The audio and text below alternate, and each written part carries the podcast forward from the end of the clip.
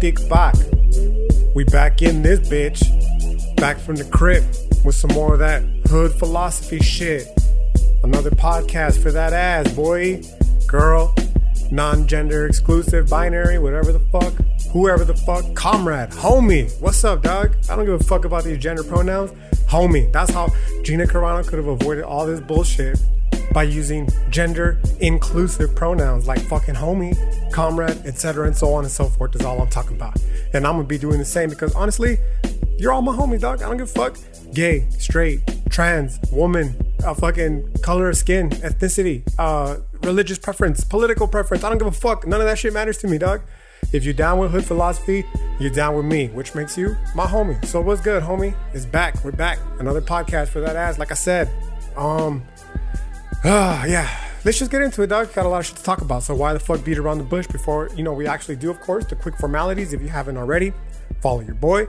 OG underscore Ice Nice 13 on the gram, something along the same lines on other social media sites, including um, YouTube and soon enough Patreon, where those of you who you know want to help your boy continue to escape the fucking traps of the hood can eventually come to support me and all the projects that I'm going to be forthcoming with in the future. The podcast itself will forever be free, homie. Hood philosophy is for the people. I would never charge a single fucking penny off of this podcast, right?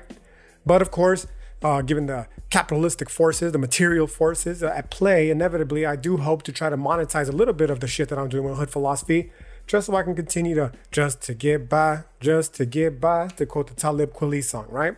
Um, so yeah, speaking of just getting by, this is actually going to be a tale of two podcasts of sort, okay? Because I'm going to start off talking about some shit in the beginning, and then I'm just going to pull a complete fucking 180 and take it back off into the other direction, right? And the other direction being everything that it is that I've been leading up to up for this entire year. As I've mentioned plenty of times, right? The fucking the podcast is going to trace the tension between modernism and postmodernism as where we stand here today, right? Obviously centering around the bucko, Jordan Peterson, if you will, to an extent, not just because of him as a person, but him as a figurehead for a larger, you know, um, issue, and that is the modernist fucking push of history, right?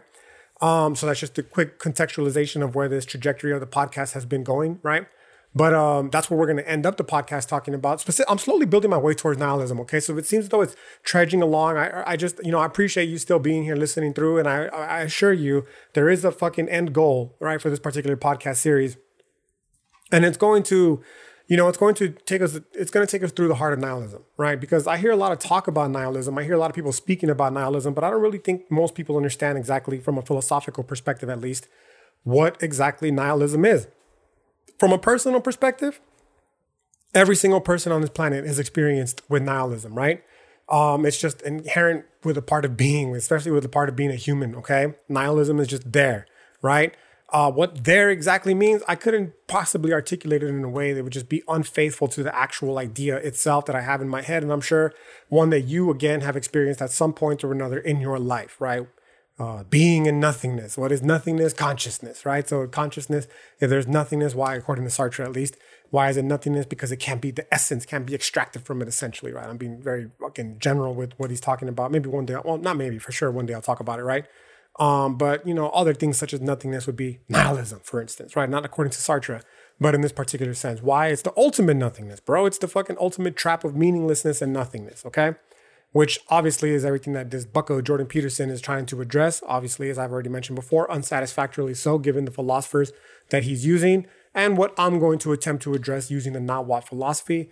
Um, obviously, I've already done so to an extent, talking about you know the Mexica warrior scholars and all that type of shit. But we're gonna get really, really, really deep into the fucking woods here with nihilism in the forthcoming podcasts. Right? It's like right around the corner, bro. I'm just, I'm again, I'm slowly working my way there because, as I mentioned, as when I first started this podcast series, um, one of the revelations that came to me from the ancestors was the need to slow it down a little bit.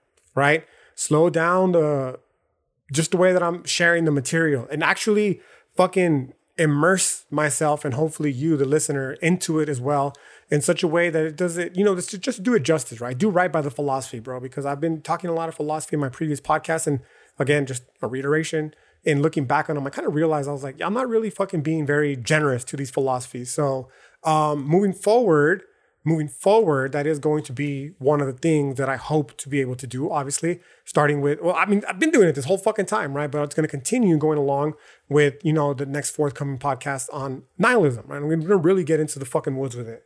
In fact, I'm going to take it from a perspective that isn't generally discussed much, in my personal opinion, for those of you who are interested in, you know, you want to perhaps read along with me, a little book club, if you will, little El Grito podcast book club. what the fuck just came out of my mouth? Book club, okay? The name of the book that I'm currently reading in preparation for this, one of them at least, is uh, Metaphysical Horror by, I'm going to completely butcher his name, but again, in the interest of fairness, he'd probably butcher him. I'm assuming it's a he, actually very fucking cisgender chauvinistic piece of shit of me to assume so on this, the day after fucking Women's International Day. What an asshole myself, right? But I don't know anything about the author other than he's a fucking, they, they, the homie, right? The homie, to stick true with the fucking roots of this podcast, is a very good writer, very good philosopher, right?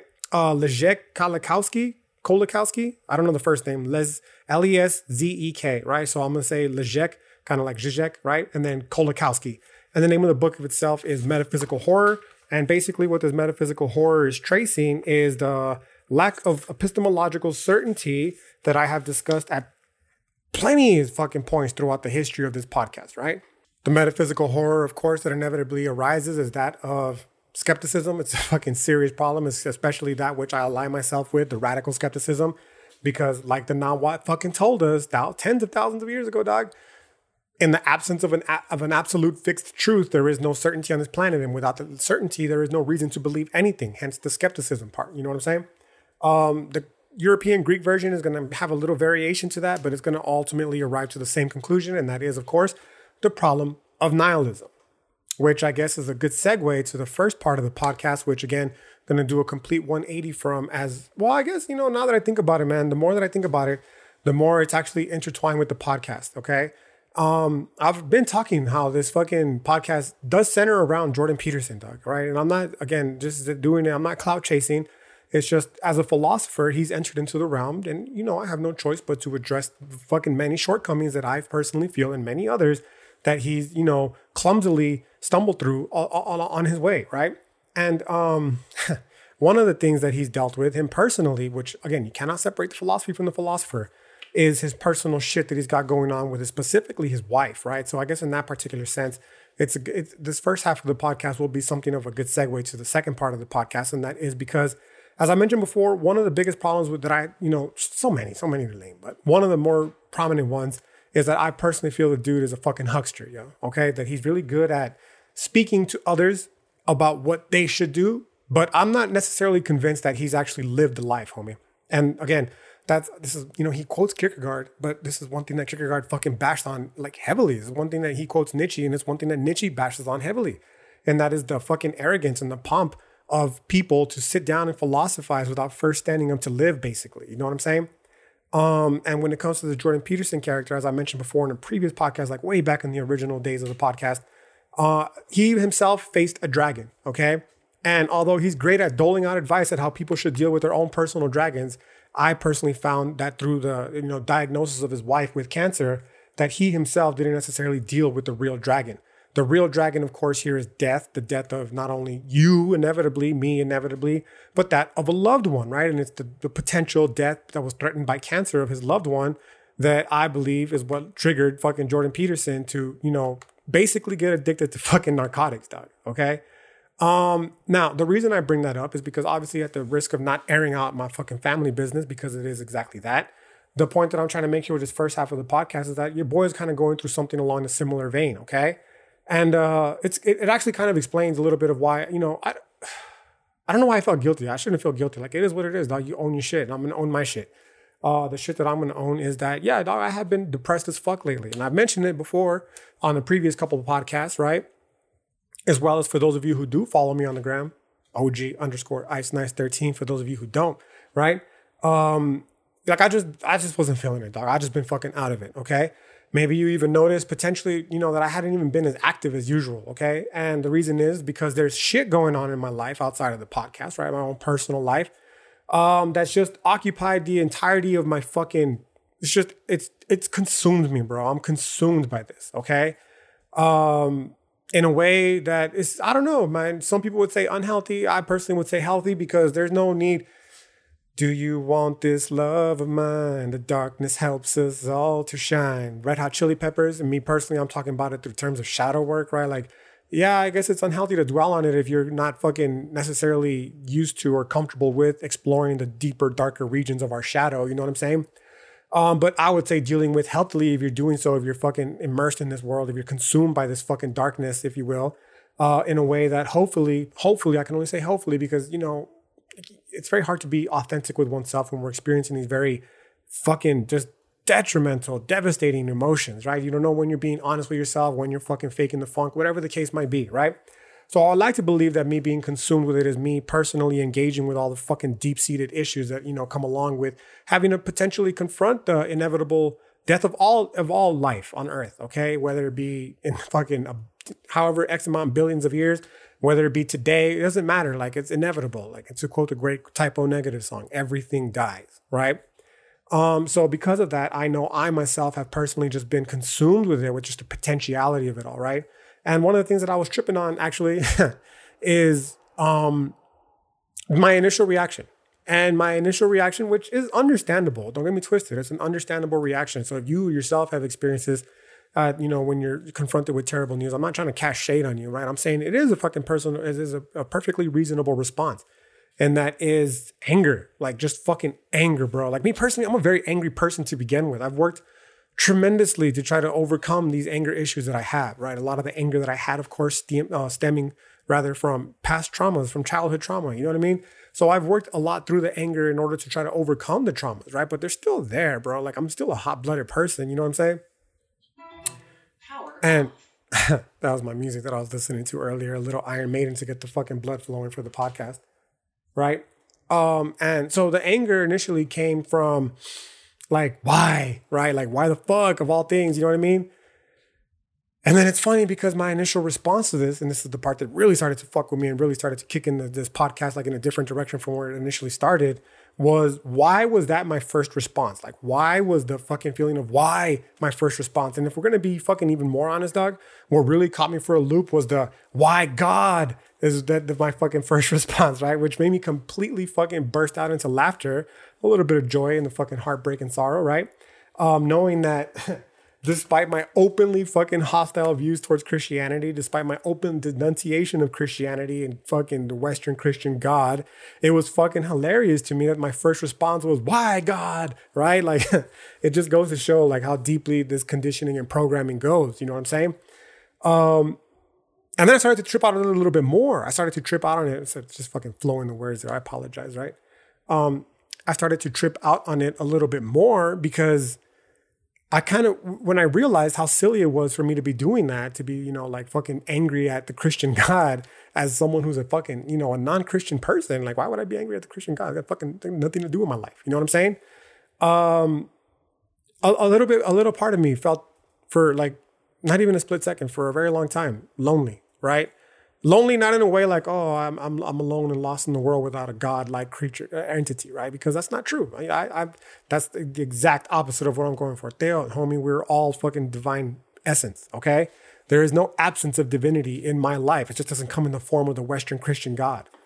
But it was a loneliness that came from realizing that i could no longer blame the western christian god for the ills of the world and have to having to come to terms with that. You know what i mean so to dig into a little bit deeper of what I'm talking about here, like it's really easy, honestly, when you're living through the Western Christian epistemology to blame God for all the evil shit that happens. Most people don't. Most people only give God credit for all the good shit that happens. You know what I mean? You never see a football player score a touchdown or rather drop a potential game winning touchdown pass and be like, why God? Right? Um, but yeah, so it, it, it's very common, right, for, for us to, you know, praise God when good shit happens. And a, a smaller a smaller subset of people will, uh, you know, they'll fucking say shit like, well, if God is good, if God is perfect, why the fuck do evil things happen? Now, I've already talked about this before in a previous podcast at length, so I'm not going to get deeper into it than it needs to be, right? You can go back and check it out, right? Uh, to drop a little bit more quotes from this one from Jay Z. You want my old shit? Caught my old albums. You want my old thoughts on the fucking problem of evil? Listen to the old podcast episodes. There's no need to rehash it here. You know what I'm saying? But um, I believe that one is what is that one? The one that's talking about the problem of evil. I think it might be morality and social control, the prison notebooks, right? Um, anyway, so the loneliness came from realizing is like, yeah, bro, if you've let go of this Western Christian God, you can't fucking no longer, you know, blame this Western Christian God essentially for all the evil that happens in the world. Like it, that's not fair. You got to be logically consistent. If you haven't yet picked it up, logical consistency is very fucking important for me. And the last thing I want to do is be perceived as a fucking hypocrite. You know what I'm saying?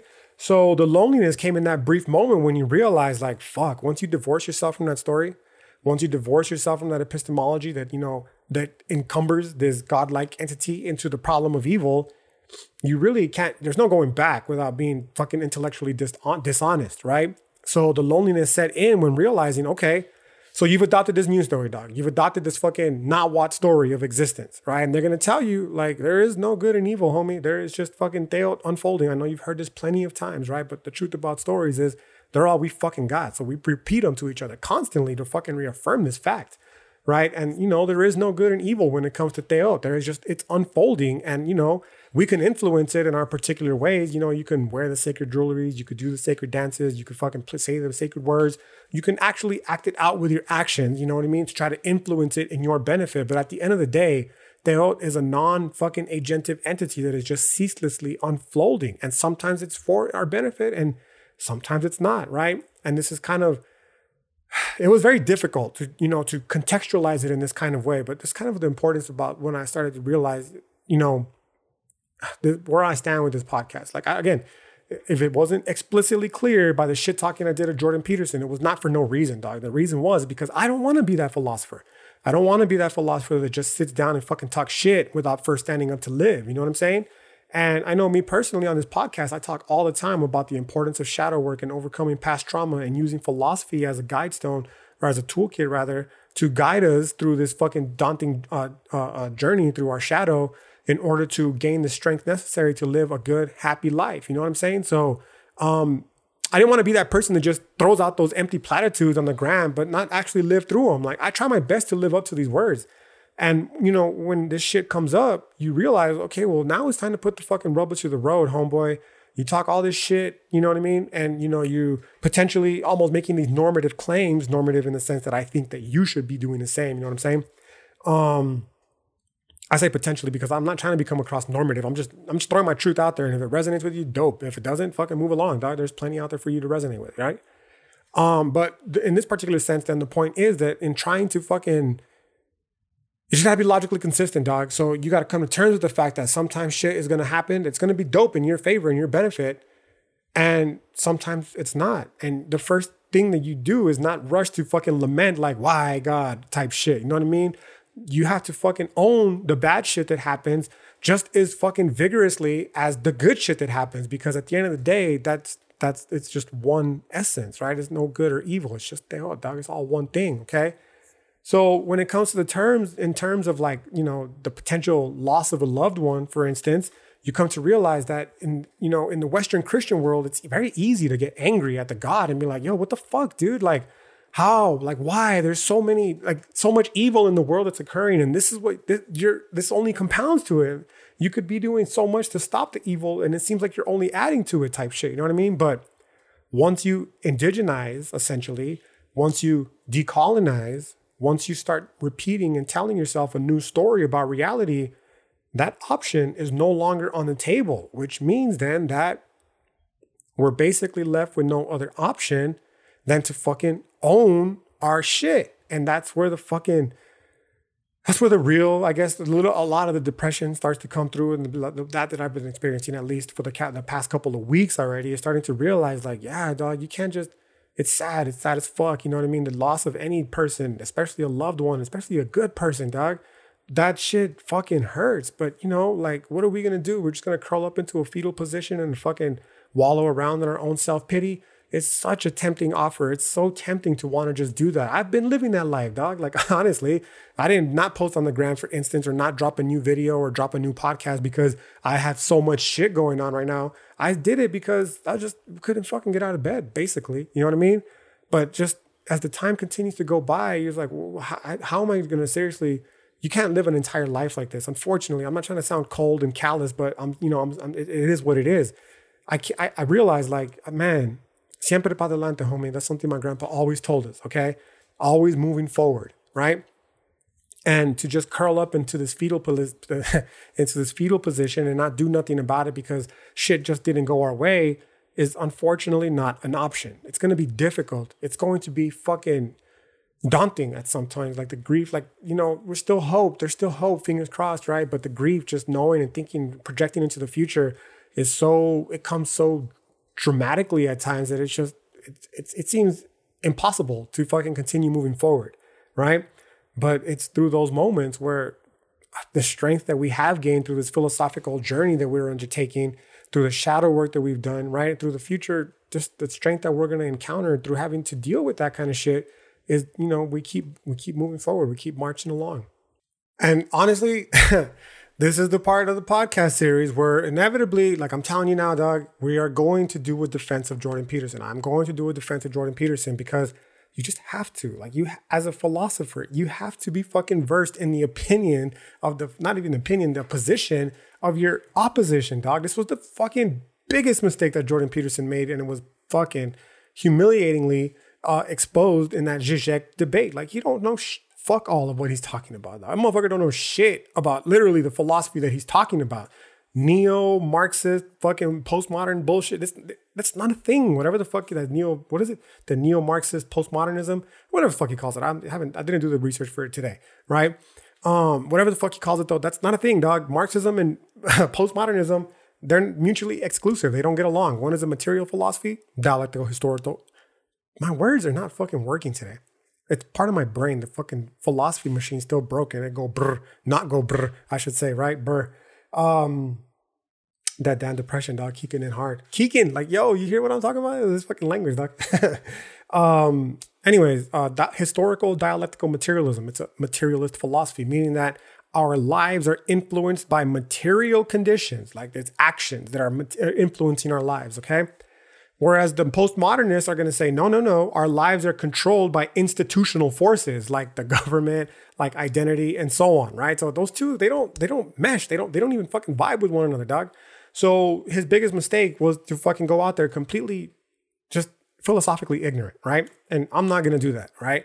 So part of that obviously entails that I'm going to have to, I'm, have to keep, I'm, I'm, I'm gonna have to do a deep dive on Jordan Peterson, which honestly, as terrible as I make it sound, dog, is not really that bad, okay? In fact, even long before Jordan Peterson came along, a lot of the shit that he talks about, I honestly agree with. I'm just gonna tell you now, like in the interest of full fucking disclosure, not because of him. Again, there's this cult of personality bullshit. We got to divorce ourselves from that shit. He's not the person that introduced these ideas. These ideas have existed long before Jordan Peterson. He's just a fucking talking head, bro. He's a little muppet that's repeating them now in fucking our time, right? Um, but a lot of those ideas I fucking vibe with heavy, dog. And honestly, you'll be surprised how many of them you probably vibe with too. Especially if you take a fucking indigenous narrative, bro. One that doesn't view itself in terms of annihilation and fucking uh, victimry, dog. Victimhood, okay? I'm just gonna throw it out there now because you know, just some more forward looking into the future podcast. These fucking bitch ass fake woke social justice warriors that on one hand fucking uh, you know claim indigenization, but then on the other hand fashion themselves as victims. You're walking contradictions. Okay, you're fucking you don't make any sense because if you're gonna indigenize, that means you're gonna take on a fucking indigenous worldview, and an indigenous worldview in many instances is not one of victimhood. It's not one of fucking nihility, dog. It's one of fucking survivance. For those of you who can't, you know, who are listening only in audio, I'm holding up a book right now. It's a collection by one of my favorite indigenous scholars. Um, his name is Gerald Vizenor, and he's the one that introduced in the, uh, the notion into academia of survivance. And basically, you know, I'm going to do a podcast on it as part of the podcast series that I'm doing right now, right? Inevitably it's going to come. But what survivance is talking about is that even in the face of the fucking cataclysmic effect of indigenous holocaust, we we keep moving, dog. We keep moving, right? We own our shit and we keep moving. We don't allow ourselves to be fashioned into victims. We don't fucking wallow in the pit of despair and fucking fall into the hole of nihilism. We just fucking keep it moving, yo. You know, just further tie it in with the beginning of this podcast because I'm now slowly starting to make my way to the original intention of the podcast, right? Um, and that's that's that honestly is a lot of what Jordan Peterson is talking about. He's, you know, what is he saying? Like, sort yourself out, get yourself in order, own your shit, bro. Handle your fucking scandal, right? Um, now, where this is gonna this is gonna differ is somehow like everything else in America, this Jordan Peterson cat has become politicized, right? To which I personally will simply say, dog, for me, this philosophy is not about this philosophy is not about left, right, or center, dog. Especially, especially when it comes to us Chicano peoples, right? To us Chicana peoples, okay? And the reason being is because we're not even part of the political fucking spectrum, yo. We're not taken into account from the political spectrum. We never have been, and we never will be. Not in this current form, current form at least. Okay. We are not fucking left. We are not right. We are not center. We are from the fucking bottom, bitch. Okay. And we're coming up, dog. So this whole politicization of these ideas, that's not even our shit. Like, no, dude, there's fucking, I don't give a fuck what the left wing has to say about Jordan Peterson. I don't give a fuck what the right wing has to say about Jordan Peterson. Like, because again, it's not Jordan Peterson. He's the politicized figure. It's the ideas that he's advancing that I give a fuck about as a philosopher. Okay. So obviously, as a philosopher, you have to be fucking versed with the ideas of the person that you're going to be fucking critiquing. And, you know, so inevitably that implies that this podcast journey is going to take us through the fucking woods of Jordan Peterson right? Now, before we get there, the whole point about today's podcast is going to be I, I kind of left it off. I, I, I, when I was like editing the podcast, my previous one, I kind of thought to myself, I kind of left this off feeling like if, if no, if, if I never drop another podcast and God forbid something were to happen, right? And I were to just never podcast again, um, I, I, I could see how people would listen to that last one and be like, yo, fuck this all right prick, right? because I kind of, for the interest of brevity of time, I kind of cut it short, okay? In order to, you know, I was just gonna say, fuck it. Like, I'll just talk about the next point uh, uh, on the previous forthcoming podcast, right? And I left it off just basically fucking bashing the left, right? Which, fine, fuck them. Because, like I said, we're not part of that, anyways, okay?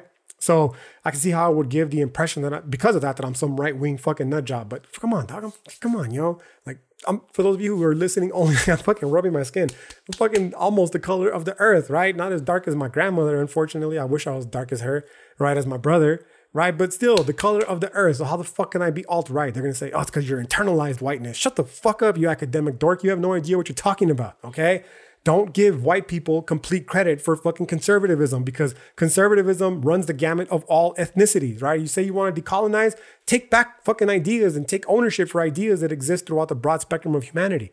That's not to say that I myself am a conservative because, again, we don't exist on this framework of left, right, or center that we have come to define conservatism with here in America. We as a Chicanx people, you know what I'm saying? So, no, I'm not fucking conservative because I'm from the bottom, bitch. Like, whatever the fuck it is, this idea of survivance that is very common, by the way, in the Mexican community, right? This idea of, you know, these very ideas that have been associated, perhaps unfairly, with right wing conservatism in America. Like, no, you got to, again, that's cult of personality bullshit, and we got to divorce ourselves from that. So, and going back to the previous podcast, and the point is that this particular one is it's going to be talking shit about the fucking right wing conservatism, okay?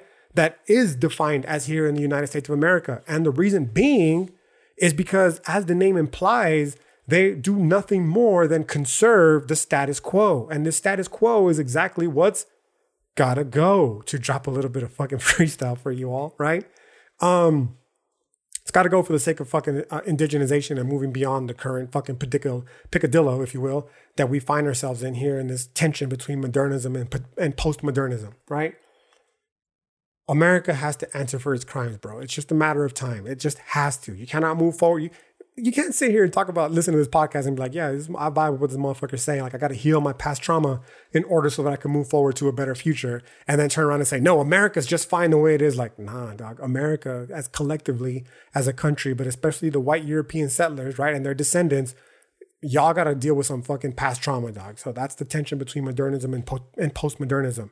And as long as these conservative folks are insisting, like Jordan Peterson, on conserving the status quo that is the fucking direct cause for this historical trauma, we're never going to move past this tension. It's pretty funny, actually, now that I think about it. The bullshit that just emerged with the fucking quote unquote royal family, those fucking creepy lizard fucks, right? Complaining about the color, the potential color of their skin of their baby, despite the fact that those inbreds all look like little fucking reptiles. Okay. Um, and the reason here being is because I was honestly more, I wasn't I wasn't surprised that fucking the crown is racist. It's the crown that's responsible for this fucking settler colonial country. Of course they're racist, right? Of course they fucking endorse genocide. Like that that they're fucking crazy lizard people. They're cold-hearted bastards, okay? Um what I was more surprised with is how many fucking people in America specifically but also around the world still fucking think that monarchies are a thing. Like, they should be a thing, rather. Okay, like who gives a fuck about these quote unquote royal people? They ain't shit, dog. They bleed the same color blood that we do. There's nothing special about. Well, I was gonna say there's nothing special about them, but last I- I'm pretty sure I'm not a lizard person, dog. I'm not so sure about the fucking royal family. Okay, the Queen Elizabeth, I'm fucking very very suspect about her. you know what I'm saying? Oh god, the more shit I talk on this stupid ass podcast, the more I can see why fucking people would assume that I am something of an alt-right conspiracy theory nut job. Yo, they're just jokes, dog. Chill the fuck out. I'm just talking shit. Yes, a lot of truth is said in jest, but I'm just trying to fucking entertain, dog. I'm trying to get these fucking ideas off my brain. More freestyles that have been driving me insane. Even more freestyles, right? Um, so yeah, just fucking relax, dog. Everyone needs to take it down a notch. Okay, they need the fucking left wing people, the BlueAnon people, if you will. Um, now, the biggest beef then with this fucking conservatism is when it comes to philosophy, and it's where we start to introduce a little bit of the metaphysical horror, because again, this is the this is where this is the this is the crown jewel, if you will. This is the foundation at its core of where Jordan Peterson rests on. Okay, and it is in the false, patently false belief of the supremacy of philosophy, specifically the supremacy of Greek philosophy in terms of the collective human experience, right? Because it's this philosophy, obviously, as I've talked about before in previous podcasts, that lays the foundation for modernism, you know, through here, through the United States of America, through imperialism, through manifest destiny, through fucking West African slavery, through indigenous Holocaust, and so on. Okay. Um, it's the philosophy of the transcendent, or rather the absolute idealists, specifically that of fucking dickface Hegel, okay, that influences these beliefs, that shapes and forms these beliefs, that gives people the intellectual fucking tools necessary to commit the actions that will inevitably lead to where we are today, right? So if you're gonna address the modernism, right, you gotta address the root of the philosophy, and is, is that, you know, this Western philosophy has prided itself for centuries and it's asserted itself and its legitimacy, by the way, like philosophy asserted its own legitimacy, right? And it, it asserted itself and its own legitimacy at that, okay? By asking or to answering these questions inherited from, you know, the ancient Greeks, basically. So Western, the Greeks basically, they start their own little version of philosophy and they give themselves credit and dominion and domain over the rest of philosophy. Like, fuck off with that colonizing bullshit, okay? Um, anyways, it's off that colonizing bullshit, this misguided belief that the fucking Greeks are somehow the the the originators and the fucking the the sole dominion of philosophy upon which Jordan Peterson's fucking faulty, shaky ass ideas rest upon, okay? Which is fucking hilarious because philosophy itself, it's not even founded. It's not founded, dog. This is the this is the root of, of, of metaphysical and epistemic to an extent horror is that philosophy likes to talk all this shit, but realistically, philosophy ain't solved shit. Like philosophy hasn't solved any of the grand questions in life. And because of that, like the legitimacy of philosophy, it's realistically nothing more than uh, it's just it's a participation award, essentially, right? Uh, philosophy has a participation award that it gave itself, no less. Okay, and it's the participation award that places it to this realm of supremacy when in reality, like it really hasn't really done shit, dog. Okay, so um, in terms of you know they inherited this from the ancient Greeks. Okay, specifically in terms of how they felt we could distinguish the real, if you will, the quote unquote real from the unreal, the true from the false, the good from the evil, and so on. Okay. But again, the problem is, is that philosophers, they've yet to acknowledge, let alone confront a simple yet painfully undeniable fact, dog. And that is, of course, that of all the questions that have sustained European philosophy over the last two millennia, not a single fuck, not one, dog, not one of them has been satisfactorily answered. No question to the fucking hard problem of conscious, no answer rather to the hard problem of consciousness. No answer to the existence of God or the lack thereof. No answer to the fucking problem of morality, namely, why should I be fucking even be moral in the first place? No answer to the problem of, of free will, though partially, right? But not one that many people like because, again, pit of nihilistic despair from determinism and reductive science and all that kind of shit, right? And even then, there's people that differ, and many convincingly so, and they argue for dualism, okay? So what this tells us then is that in fact, uh, the problem of philosophy has only been further exacerbated to the point now where it's just as possible to be a nominalist, if you will, and an anti-nominalist, for instance. Okay, so a nominalist is a person who believes that the essence of quote unquote stuff is comprised in the language that we use to articulate, right? Or even more simply, that our language shapes reality, okay? As I mentioned in our previous podcast, The Truth About Stories. Or you can not believe this, right? And you can both be equally true. You can believe in the problem of, you can believe that we have free will, and you can believe that we don't have free will. And both positions could be fucking equally true. You can believe in, you know, the existence of God or the lack thereof, the reasons to be moral or the lack thereof. You can believe in fucking, you know, free will and determinism, or, you know, and you both camps could potentially be correct, which tells us nothing more, right? the same is true, by the way, with our views on essences, with our views on good and evil, with our belief in God again, right? And all this is telling us, simply put, is that since not one has been satisfactorily answered, the enterprise that we've been using to try to do so, it's fucking bankrupt, yo. Okay. And you know what this what this introduces to us then is the potentiality that philosophy in and of itself may very well be self-defeating, bro. Okay. Now, again, what I mean by this is that we pride ourselves as philosophers as being these fucking arbiters of truth. But it may very well be that we're anything but that, okay? That it may very well be the case, yo, that philosophy is useless, right? That it's a sterilized, masturbatory practice that is no closer to discovering or establishing, right? The problem that we introduced in the previous lecture, podcast rather, uh, any hint of truth than it was thousands of years ago. Motherfuckers been philosophizing for thousands of years. It's no closer to answering any of these hard fucking problems that, you know, still linger to this day, right? So to follow up further on this last podcast, you know, you compounded to this depression that I've been feeling because of all all sorts of shit, right? And you know, introducing the one from the last podcast is the rather disillusionment with identity politics, right? And now, and now you're introducing a further growing disillusionment of, you know, philosophy, the apparent futility of philosophy, dog right? because if social justice issues have taken up my life for the past couple of years, like I mentioned in the previous podcast, it should it should go without saying, dog, that philosophy has taken up the entirety of my life. Okay. And to come to this realization that philosophy may very well be this sterile, masturbatory, futile practice is fucking depressing, dog. Simply put, you know, it, just it is what it is. I spent my whole life doing this, dog. Uh, not only did I, you know, did I spend my whole life doing this, but more importantly, like I want to believe some agent fucking Mulder type shit. You know what I mean? I want to believe that the truth is out there. And if the fucking tool that we're using to search for this truth is is just vacant of any ability to do so, basically means that we're wandering lost in the universe yet again. Okay? The truth about stories, dog, is they're all we fucking got. So the problem then with this conservatism, moving again, moving beyond the politicized element of it, is the fucking realization that again, as their name implies, they're attempting to conserve some shit that may very well not be worth fucking conserving, bro, because it's empty. It's fucking sterilized. It's fucking a masturbatory practice, okay? Now, of course, to be fair, to be fair, many people can and do, no less, okay, avoid this by simply dismissing this problem that I'm addressing and pretending it doesn't exist at all. So, to reintroduce some more nominalism, this time ostrich nominalism. I know I've, I've introduced it before, but just to reiterate, ostrich nominalists, just like the old cartoons that we used to see when an ostrich was encountered with danger, would stick their fucking head in the dirt, okay, and pretend that it wasn't there. Hence why the ostrich nominalists get their names when they fucking are encountered with problems, specifically in terms of language, you know, being able to shape or structure reality, the essence of reality, rather than address the problem when they're pressed further in doing so, they just stick their fucking head in the dirt, right? And that's basically what these dusty ass academic philosophers are doing when it comes to, you know, addressing the fucking many pitfalls and shortcomings of this Western tradition of philosophy. They just stick their fucking head in the dirt like little ostriches and pretend that it doesn't exist at all, okay?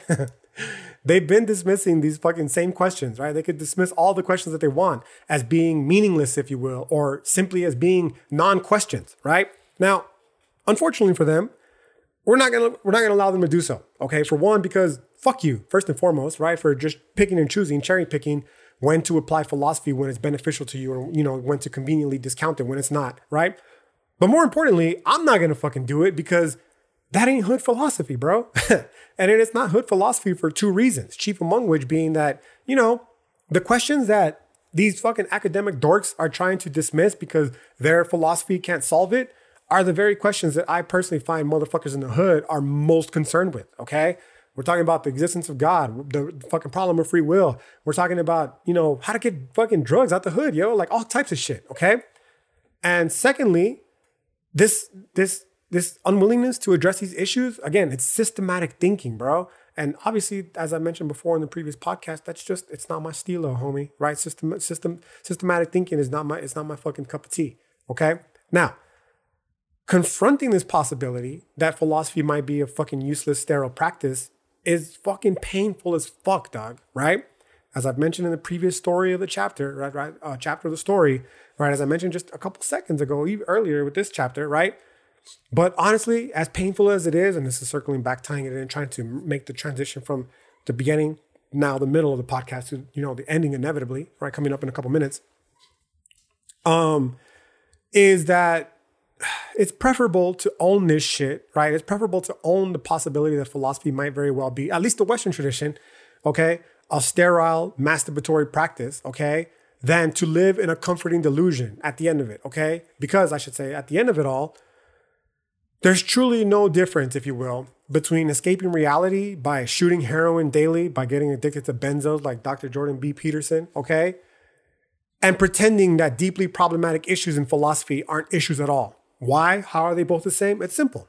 They both offer us a comforting reprieve that, while it may induce a sense of happiness, it's ultimately not real fucking happiness. It's false happiness, dog. This is the argument of false happiness again that I introduced. I'm pretty sure it's in the fucking Prison Notebooks podcast, but go listen to all of them and find out on your own, right? That's a shameless plug for my own fucking podcast, right? Again, you can fucking ignore the problems, the shortcomings of philosophy all you want. It's not gonna make it go away. You can pretend they don't exist. It's not gonna go away. You can ignore your fear of fucking death of you, your loved ones, of all life on earth. It's not gonna stop it from coming, right? And that's the problem here with this fucking problem of happiness, essentially false happiness. Like it might induce a sense of happiness because you're no longer forcing, you know, you're no longer confronting it, but it's not real happiness, dog. The real happiness comes from owning that shit, right? And fucking seeing potentially your way out of it, right? Now, of course, it's very difficult for many people to do. That's why Dr. Peterson is just fucking, he's the prime example of how difficult it is to do, okay? And, you know, moreover, it's not going to stop people from fucking stating that this isn't the case. Like academic academic philosophy is academic philosophy. It's not going to change, okay? And they're simply just going to state that the refusal to acknowledge otherwise represents, if you will, a sign of intellectual ineptitude. So they're basically saying that, like, we've solved this. And just because you don't understand it or refuse to acknowledge it, that means that you personally, I'm talking to me and people like myself, which there are plenty, right? Uh, we're somehow intellectually inept. We have some sort of ineptitude intellectually, right? Which obviously it's fine. Like I know my intellectual value, so snarky comments, fucking little petty ass comments from weak bitches like that, it doesn't faze me, dog. Okay. And obviously, I'll just simply respond by saying that refusing to acknowledge the potential self defeating nature of philosophy is itself a sign of emotional ineptitude on their behalf, right? We'll just trade little petty jabs back and forth and never really get anywhere because essentially that's what philosophy is. Because, as I mentioned before, minus any epistemic and metaphysical foundation, it's just a masturbatory exercise. So that's realistically what it boils down to. Okay. Now, the good news is, as I mentioned before, I won't be alone in this, dog. I, I know it sounds like I might be the only hood philosopher at the moment. I'm not. I mean, I grant the honorary title to many fucking philosophers, like Nietzsche, for instance, right? And another one, I would say, well, maybe not. It's like a carried away, right? I hold my hood philosophy very dearly. Um, but I know that a lot of the philosophy that informs hood philosophy, I'm not alone in fucking, um, I'm not alone in, in holding, okay? And, you know, thankfully I'm not alone in this because I'd be fucking lying to you if I didn't say that sometimes it does get a little fucking, I do it gets a little lonely, if you will, being the only motherfucker talking all this shit about things that are very fucking well established. You know what I'm saying? I'm not saying that I need the fucking assurance of other people. I'm just saying that it does help continue the fucking, you know, I, I do it regardless, right? But it helps ease the potential brunt of any criticism that comes along with being that person that's fucking sticking their neck out and be like, this is fucking stupid. This is why type shit. You know what I mean? And one of those folks was probably one of the more powerful philosophers of all time in the Western tradition, and that is a gentleman by the name of Wittgenstein. Okay. Um, his words, they come in response to another great problem in philosophy, right? And that is of relativism. Again, just slowly tying the fucking loose ends between Jordan Peterson, modernism, postmodernism, etc. And one of the biggest problems with fucking postmodernism that people criticize is its apparent condoning of relativism, right? Which obviously this is not this is not unique to fucking just postmodernism. This is a whole problem in fucking philosophy. This dates back, if you want to just follow the fucking Greek tradition, to Plato when he's beefing with the fucking um their name always fucking escapes me. The sophists, dog right? Because that that was the sophists' biggest critique against fucking Plato. They're stating like, you say that there's only one truth, but is there really? Right? Because I can show you fucking different. I can I can argue in favor of multiple different truths right now, and I can do so just as convincingly as you are for the one absolute truth that you're advancing, right? So obviously, relativism is not something that's limited to just fucking postmodernism. Okay, it's an enormous topic. Relativism is that merits its entire own podcast, right? But for the for the sake of this particular podcast, just to try to fucking expedite the process, it's understood as affirming, right, relativism, the rules that one's own culture and language permit them to make claims that can be deemed true if essentially the end result is positive, right? So they're going to say a culture can say something is true if what they're saying is true yields a net positive result in the end. And that's basically relativism in a nutshell, right? And so the key word here is going to be essentially, right? In fact, again, I'm essentializing uh, relativism, but like I said, it's a greater issue that merits its own deeper inquiry when it comes, you know, when the time comes, right? But when for now, for now, the simple point is that for Wittgenstein at least, when we talk about the relativity of knowledge, we're doing no more than emitting meaningless sounds. This is why I fucks with with uh, Wittgenstein heavily, right? Surprisingly, he's a fucking analytic philosopher, no less. Okay, but me personally, I fucks with him heavy, and it's because of this. He's stating like, "Yo, you're stating all these, you're making all these words with your fucking face, even me right now, okay? And there's really no reason to fucking believe that what we're saying is true. At best, what I might be doing and what you might be doing, what Jordan Peterson is doing for sure, is um, we're making sounds, okay, essentially, that other people have been primed to believe represent truth.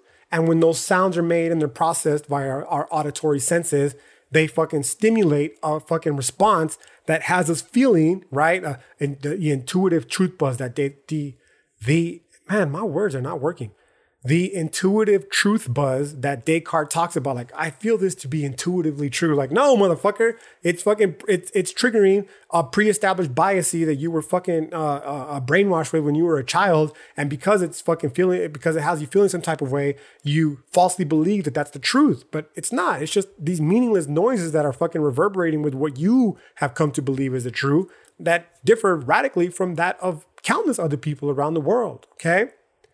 So what Wittgenstein is telling us then is that we're not saying anything true or false when we're making these philosophical claims, okay? Now, the one exception that he is going to grant us, this fucking Wittgensteinian character, is that he's going to say that even though the words that I'm uttering and even though the words that I'm hearing may not have any cognitive value, as in philosophical, okay, in terms of the truth, quote unquote, they do have a therapeutic value, okay? So this is kind of like what Jordan Peterson is doing. He's speak. It's an echo chamber. This is essentially what an echo chamber is. He's speaking to a bunch of disenfranchised young men, most of them who are white, okay, and they're mistaken the therapeutic value of his words with actual cognitive value. They're assuming that because these words are soothing and make me feel good, that they must fucking you know be true but they're not true in the terms of truth, dog. They're just true in the terms of they're stimulating a fucking response that you have come to associate with truth. A very uh, one that many people they gained in an unreflective manner, meaning you were just socialized, you were brainwashed essentially with these ideas, and you know you were told that this is what truth is, but you never really stopped to reflect on what these fucking what these ideas are or whether they're true or not. You just took them as true. You took the word of people who came before you, right? There's uh, there's logical fallacy here being the appeal to authority, your ancestors, the predecessors, your teachers, whatever, and because they instilled this programming within you, and now that programming is being stimulated by these sounds that we're making with our fucking face, you believe that to be true because it has some sort of therapeutic effect on you. Like, no, this is not what is happening. That is not truth. Okay. That is not at all what happens. So, well, this is what Wittgenstein is telling us. Like, it might have a therapeutic effect. Okay. And, but there's no, there's no real cognitive effect. There's no philosophical connection to the truth. And again, what this means is that the words that we utter, they have the power, no question, they have the power to relieve us of certain philosophical problems, chief among which being that of relativism, by boiling down to one simple solution.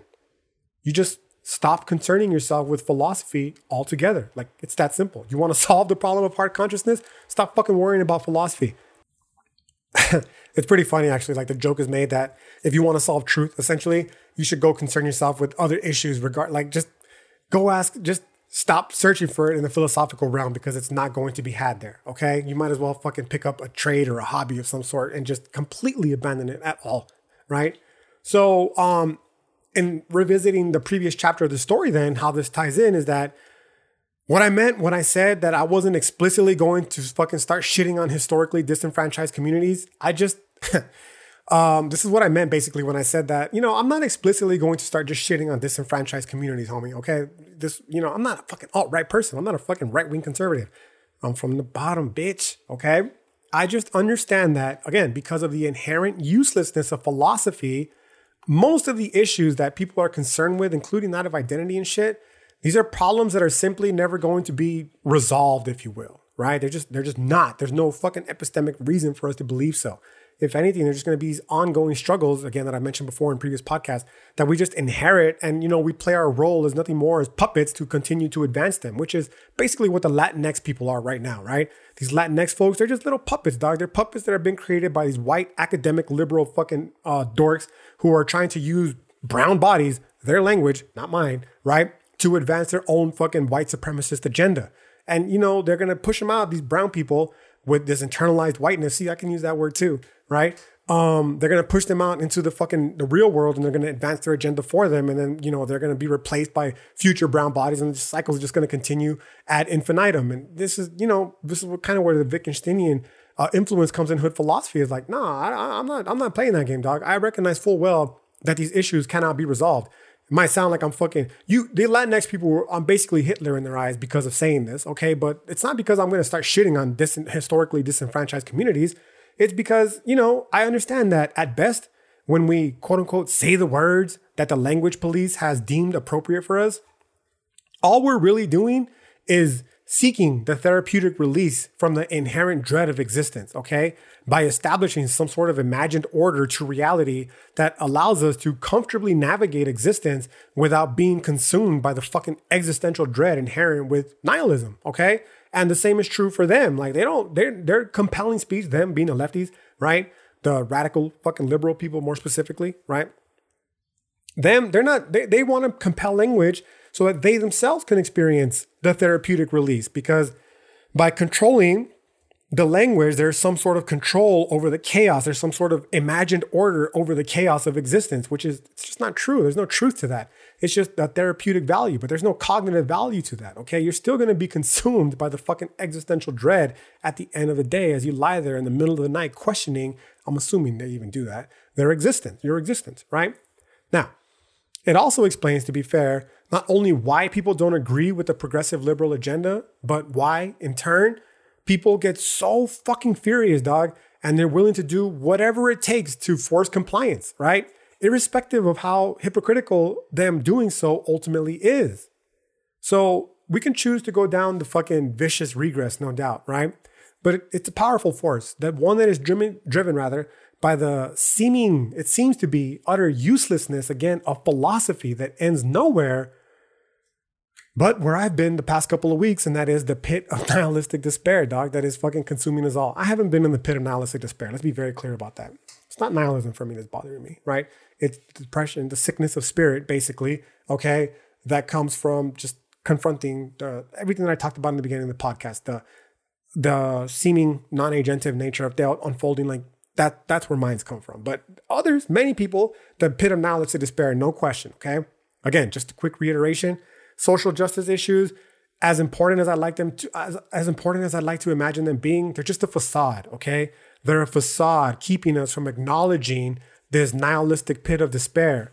And the longer we're caught up in this game, the less time we'll have to do the shadow work necessary to potentially overcome it, right?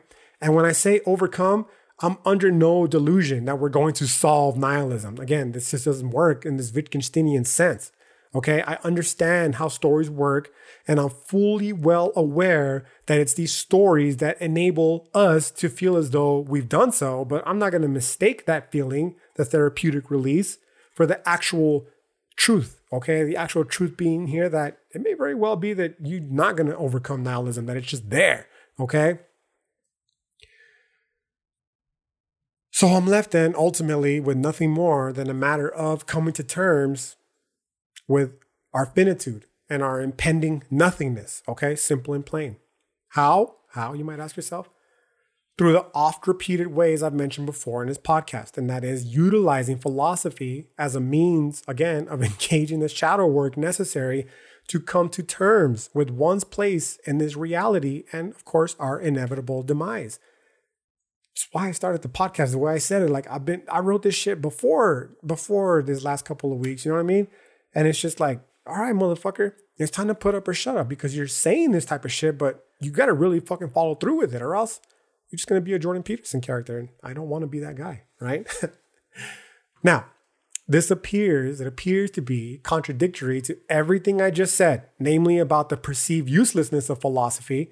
But the important distinction here is not, well, there's, there's a, there's a few important distinctions here. And the first of which, the most important I'll state, is that I was talking about Western philosophy, okay? That those motherfuckers need to deal with that issue. Hood philosophy, there's we don't I don't got that issue, okay? Because I know exactly what hood philosophy is and I know exactly what it's used for, right? Um furthermore, okay, the another important distinction is that uh it's not in seeking, if you will, to discover, quote unquote, the truth of reality, but rather to come to peace with the fact that there is no truth okay? That there's only interpretations, to quote the oft quoted homie Nietzsche. And from this, it boils down then to finding what is true, again, more scare quotes for those of you who are listening only, for you. And then pursuing it with passion, right? You find what's true for you, and then you devote all of your fucking energy towards it. And please, please miss me with that dumbass fucking response, that just basic level response that I always get. Well, what if murdering is my truth? Shut the fuck up with that bullshit because I've already explained countless times that there's levels to this shit, homie. And the physical expression of this is the most basic, primal, animalistic level that philosophers who are worth their weight, like Nietzsche, fucking scoff at. They look down upon. They say, no, dog, like get the fuck over, get, get out of here with that bullshit, okay? Now, it also, it also further boils down to simply just ceasing to concern oneself with any philosophical enterprise that doesn't, you know, concern itself with this. And that's basically what his Wittgensteinian character did, right? So, in short, basically, he dropped some of the hottest philosophy of the 20th century, quit philosophizing entirely because of it. Then he came back and dropped even hotter philosophy by completely dismissing everything he wrote before that by, you know, basically by telling us to abandon philosophy altogether. Okay. Now, there's mad beef as to why he did this, right? Okay. And whether he was even correct in insisting as much. But for me, again, personally, it always boils down to the ancient probably the ancient problem of philosophy that it simply cannot shake itself from, and that is epistemic skepticism, bro. fucking metaphysical horror. This is the root of metaphysical horror. Okay, it's it's been known that any epistemology, any epistemology right? And when I mean epistemology specifically, I'm telling you, like any attempt to establish this universal criteria of validity for our beliefs, okay? This is an epistemology. Any attempt to do this, it's gonna always lead us down either an infinite regress or a vicious circle, or perhaps even this self, this invincible, rather, uh, paradox of self-reference. This is what postmodernism, that's the biggest problem with postmodernism, the invincible paradox of self-reference.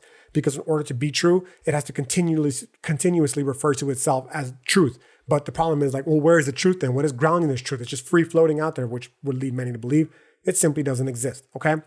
So the worst part is that this statement itself, ironically, okay, feeds into all of the above because by saying that nothing can be known, I'm positing that we know that nothing can be known, and that's the vicious circle, right? That shows us that if nothing can be known, then we can't really know that nothing can't be known, right? So why are you saying that nothing can be known if you just said nothing can be known? Because if nothing can be known, then how do you know nothing can be known? Oh, it's maddening, homie. It's maddening, okay? And yet, and yet, despite all all these fucking flaws that I just mentioned, for whatever fucking reason, this is the system that the Western world seems so hard up on preserving. And this is this is only half the process, doc. Okay. And this is this is again, this is where the shit appears to be intuitively true, where philosophy just begins, right?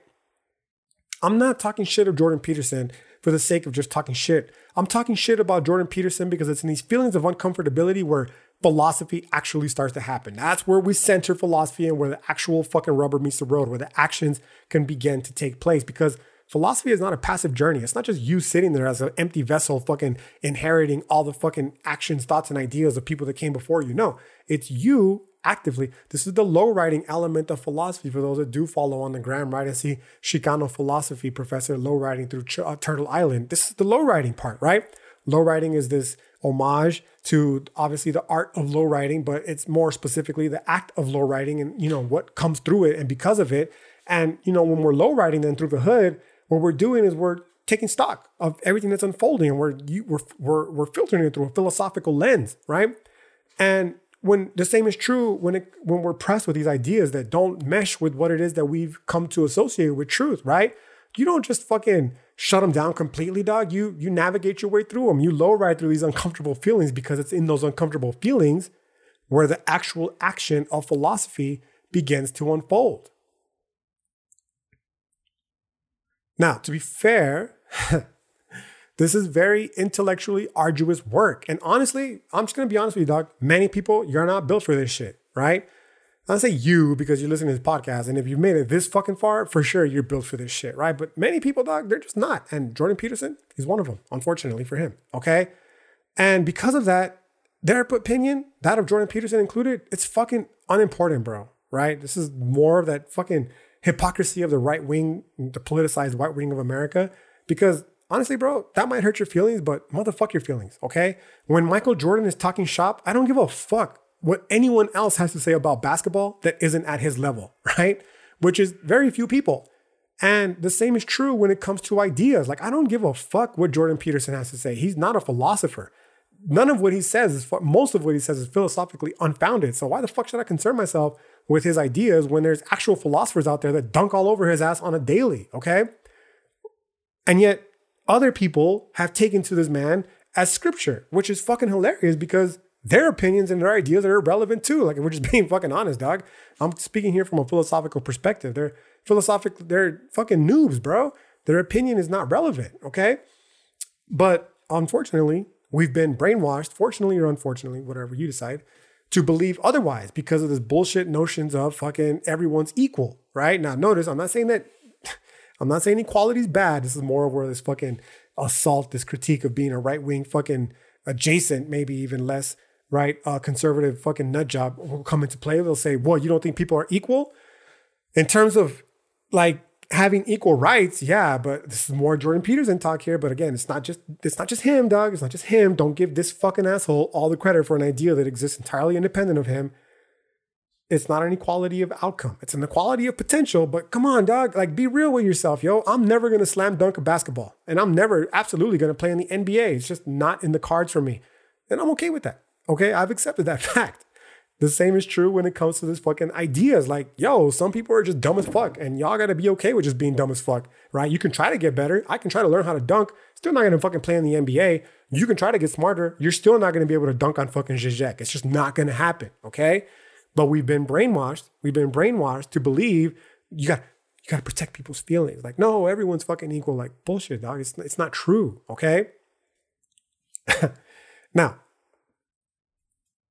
the when it comes to the idea, for some reason, it's ideas. I think it's because everyone thinks they have ideas. I would argue most people, 99% of people, they don't have ideas. They just have programming that they're fucking stimulated to respond to like little fucking robots, right? We'll get to that portion of the podcast series inevitably. But for now, what is happening is that, you know, there again, obviously there are intellectual fucking equivalents to Michael Jordan, bro. Zizek being just the one that comes straight to mind because of the way he dunked all over fucking Jordan Peterson, right? And the opinions of Zizek, they're just not on the same fucking level of Jordan Peterson alone. Obviously, Zizek way the fuck up here. Jordan Peterson, in terms of philosophy, not even on the fucking radar. And Jordan Peterson, honestly, is above most people, most of his fans for sure. You know what I'm saying? So like if you want to play the hierarchy game, why the fuck are we concerning yourself? Why are we concerning ourselves with your opinions? Okay. Now, the irony, of course, is that despite all this shit they talk about, fuck your feelings, these people aren't trying to hear all that. They don't want to hear that they're fucking dumb. They don't want to hear that they're at the bottom of the hierarchy when it comes to ideas, right? Because they think, again, falsely, um, that they're that they know the truth. But again, their opinions, you know, they think not only falsely that their opinions are true, but they think falsely that their opinions are relevant, right? As you know, that, that this, this truth buzz essentially they feel for no other reason that the information that they are ingesting resonates with their implicit bias. But as I've said, this is just bullshit, fucking echo chamber nonsense, dog. And uh, essentially, uh, it's it's the epitome of white supremacy, yo. Right? Because what is Jordan Peterson saying realistically that isn't immediately or necessarily true, right? Or what I'm trying to say is like, I'm asking you basically for the Jordan Peterson fans to give me something that you think he's saying that isn't immediately or necessarily true, okay? Because it triggers your biases, right? Because again, this is literally the definition of a confirmation bias. Just because of the words that he's saying, they have, might have a therapeutic value, doesn't make them true. And to assume otherwise without questioning them, right, and acknowledging his possibility to refuse to acknowledge this, let alone to move beyond it by engaging in it with, you know, critically by the act of philosophizing, right? It's a sign of weakness, bro. It's a sign of philosophical weakness. It's a sign of spiritual weakness. It's a sign of attitudinal weakness. And perhaps most importantly, in this particular sense, it's a sign of mental weakness, straight up, yo, right? It's this very vulgar and very ugly form, this very brutish nature that Nietzsche talks about when he speaks about power, because ultimately that's what it boils down to. With the fucking deficiency in the strength of intellectual ideas and mental ideas, these motherfuckers have reverted to only one thing to establish the dominance of their claim, and that is physical power, dog. Physical power in the forms of colonialism, genocide, slavery, imperialism, right? All of which have served as nothing more than the fucking force necessary to keep these shitty fucking ideas alive, right? So ultimately, then, this is the this is the beginning of the conclusion. I'm gonna cut this one short too because by the looks of it, I'm already uh, at the, about the hour long length, and I don't want to needlessly. I'm way past the hour long length at this point, right? And I don't want to needlessly be taking up more time than I have to because I recognize your time is precious, and I want to keep as much of your attention for this story as possible. So I'll end it simply being with this is the fucking problem with the conservatives that we have in this country. I've just laid out to you bare all the reasons why the fucking up ideas you're upholding are patently false. And we cannot move past them until you fucking acknowledge this, you know, and recognize that you're upholding just some broken shit for no other reason that you're a conservative and you quote unquote conserve. Now I got a fucking list of shit talking to counterbalance all the shit talking I did about the lefty liberals in the previous podcast. But in the interest of brevity of time, I'm gonna go ahead and reserve that shit talking for the next episode when we pick up on our next chapter of the story. But until then, I hope you all have a great rest of your day or whenever it is that you're hearing this, and I'll peep you next time. Until then, peace.